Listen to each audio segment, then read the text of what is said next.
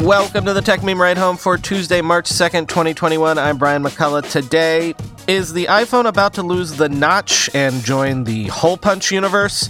A whole bunch of new features for Microsoft Teams, and also a new Microsoft smart speaker.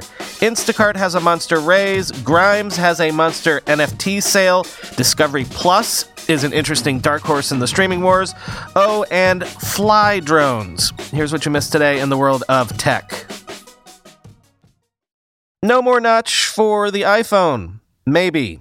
According to Ming Chi Kuo, who says the iPhone 13 will have a smaller, redesigned notch, a larger battery, and a 120 hertz display, at least on the Pro model. Also, the iPhone mini is going to stick around for at least another cycle, despite you ingrates not buying it in the numbers that Apple expected. But for another year, do not expect USB C to replace the Lightning port. Quoting Mac Rumors. Kuo specifically writes that the iPhone 13 will be available in four models and the same screen sizes. This is the strongest evidence yet that the 5.4 inch iPhone 12 mini design will stick around for another year. The analyst also corroborates that the iPhone 13 Pro and iPhone 13 Pro Max displays will use more power efficient LTPO technology and add 120 Hz support, similar to the ProMotion display on the iPad Pro. The iPhone 13 will also include a reduced notch area as one of the main hardware specification changes. The camera will feature several changes with the iPhone 13 lineup.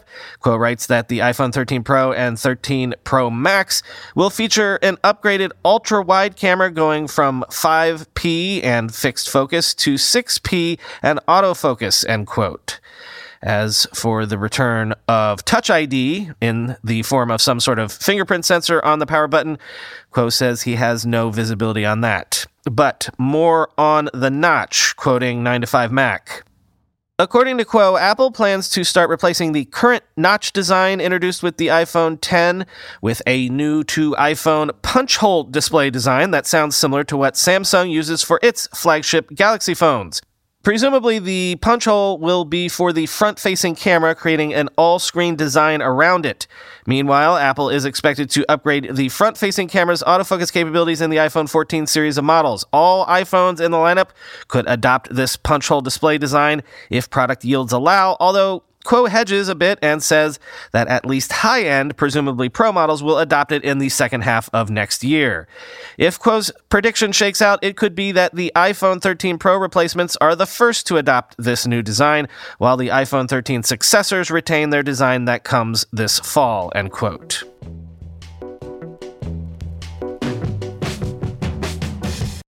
Sticking on Apple for a second, there's a sign of hope in a weird way from Apple. Every Apple store in the US is now open for the first time since March of last year, with many stores beginning to offer in store shopping after operating for much of the year as express storefronts. Quoting 9 to 5 Mac again.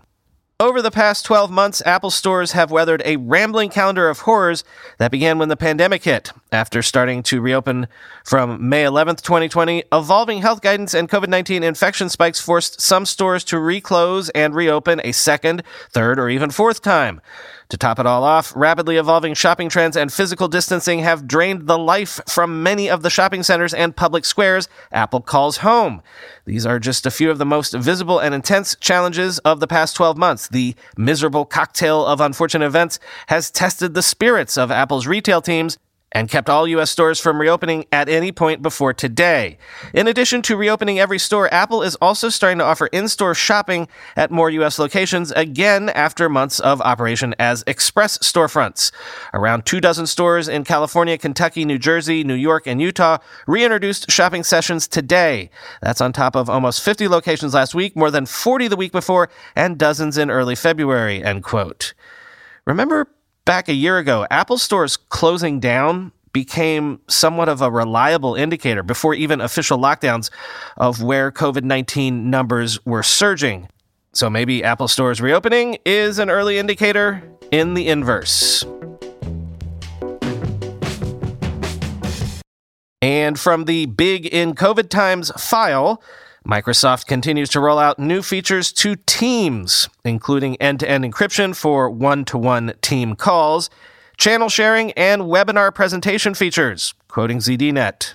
Microsoft announced a new channel sharing feature coming to Teams broadly later this calendar year. Called Teams Connect, the feature will enable users to share channels with anyone, internal or external, to one's organization. The shared channel will appear within a user's primary Teams tenant alongside other Teams channels. The new Teams Connect feature will be available in private preview starting today. In addition, Microsoft is announcing officially the expected webinar capability for Teams, which leaked last month under the name Teams Pro. Officials said today that Teams users can organize webinars for those inside and outside an organization of up to a thousand attendees. Webinars can make use of custom registration, rich presentation options, host controls, and post event reporting.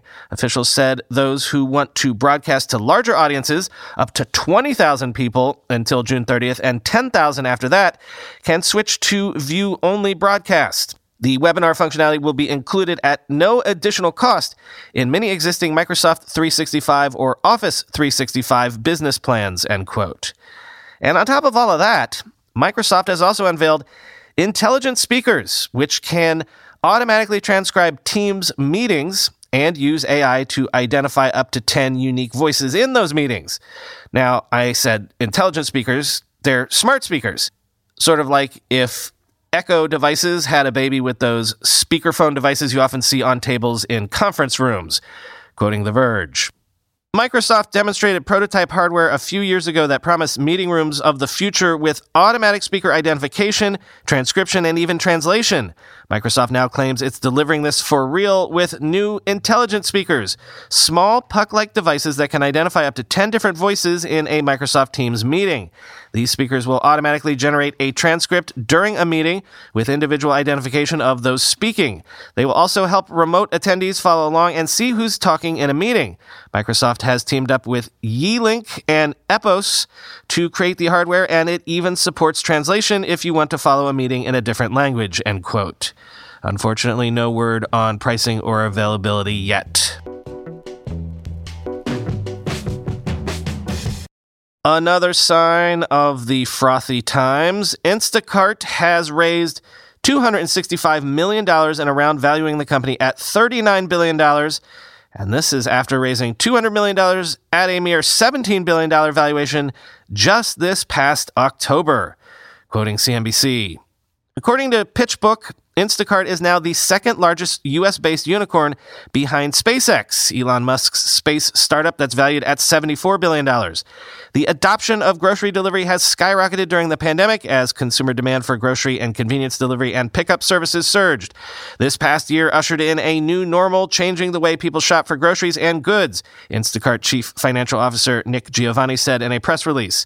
Technology IPOs have boomed during the last year with the likes of Snowflake, Airbnb, and C3.ai more than doubling on their debuts. Investor appetite for tech in private markets has been strong as well. Online payment processing company Stripe is reportedly raising funds at a valuation of over $100 billion. UiPath closed a $750 million round, which valued the robotic process automation company at $35 billion ahead of its anticipated IPO this year. Instacart has been preparing for a highly anticipated public debut, building out its C suite and board over the past few months. Goldman Sachs will reportedly lead the IPO, end quote.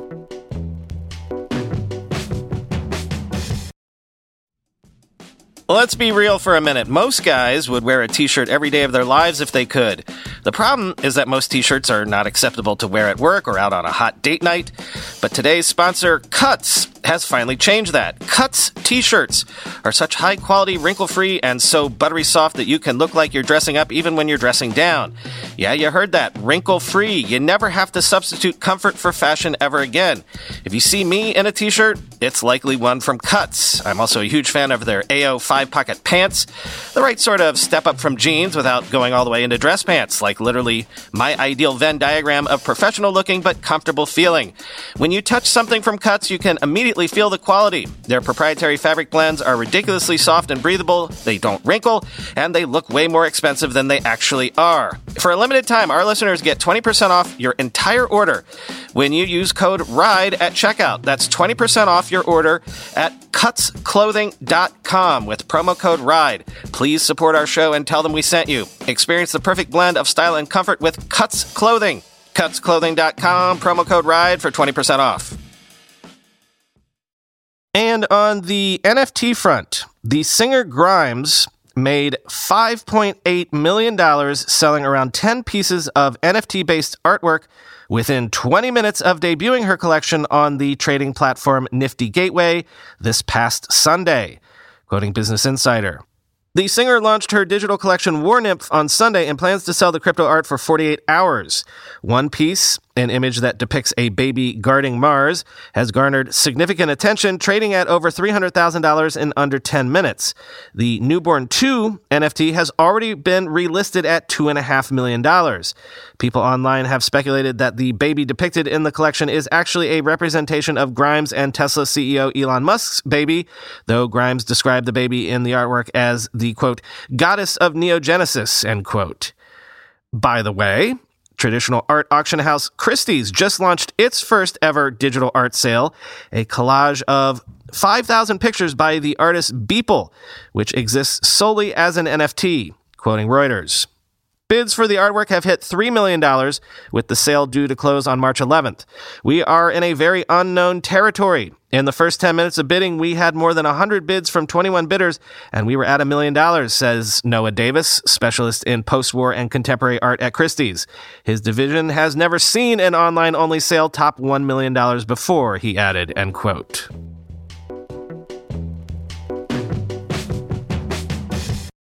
So that little hack that I thought of of keeping my eye on stocks hitting 52 week highs or even all time highs as a sort of early warning system to get the jump on tech stories and trends has paid off once again. In my cursory scanning of recent highs this weekend, I noticed that shares of Discovery have basically tripled since October and doubled just since the start of the year. Now, number one, I was only vaguely aware that Discover, home of the Discovery Channel, among others, was an actual independent company. And number two, we were aware that anyone doing streaming right now is being handsomely rewarded by the stock market, whether there end up being enough chairs left or not once the music stops in the streaming wars. We knew that CBS Viacom, among others, is doing well too. But number three, I was also only vaguely aware that there's another plus named streamer out there, Discovery Plus, and it's doing very well, thank you very much, for the one simple reason of content. Quoting the New York Times. 90 Day Fiancé is on some Sunday nights the most watched show on television. And in the latest innovation in streaming, Discovery Plus includes a channel that lets you watch it for four days straight without seeing the same episode twice. Now, on the Discovery Plus show 90 Days Bares All, one of about a dozen spin offs, including 90 Day Fiancé Self Quarantined, the show can, quote, push the boundaries even further versus the standards and practices of a regular cable channel, said Howard Lee, the president of TLC, one of the cable networks that makes up Discovery's U.S. business. So you can watch the couples scream curses at one another unbleeped or discuss their favorite sex toys. Discovery, the dominant programmer of what used to be called reality TV and it now prefers to call real life, has emerged as perhaps the most successful new entrant to the complicated high stakes competition known as the streaming wars. It is bringing along a mostly female audience to boot. The company says it has 12 million paid subscriptions around the world, a more than respectable start that has helped make the company's stock among the best performing on the S&P 500 this year, though it's also riding a broader wave in the market. The app, which was introduced on January 4, has a sheer mass of content that rivals Netflix, with 55,000 episodes and it's rolling out a suite of exclusive content dominated by American cultural figures like Oprah Winfrey, a procession of people cover fixtures led by Chip and Joanna Gaines, and pop icons including the chef Guy Fieri. Discovery also bid nine figures for a deal with Prince Harry and Meghan Markle, but the couple chose to go with Netflix, which has been less insistent on exclusivity to people familiar with the conversation said. Our bet is when the world makes a full rotation that the content people have chosen when they could choose anything on TV or cable, the content that they love and run home for, 90 Day, Fixer Upper, Property Brothers, they're still going to love that, said David M. Zaslav, the president and chief executive of Discovery. In the end, people really don't change that much, end quote.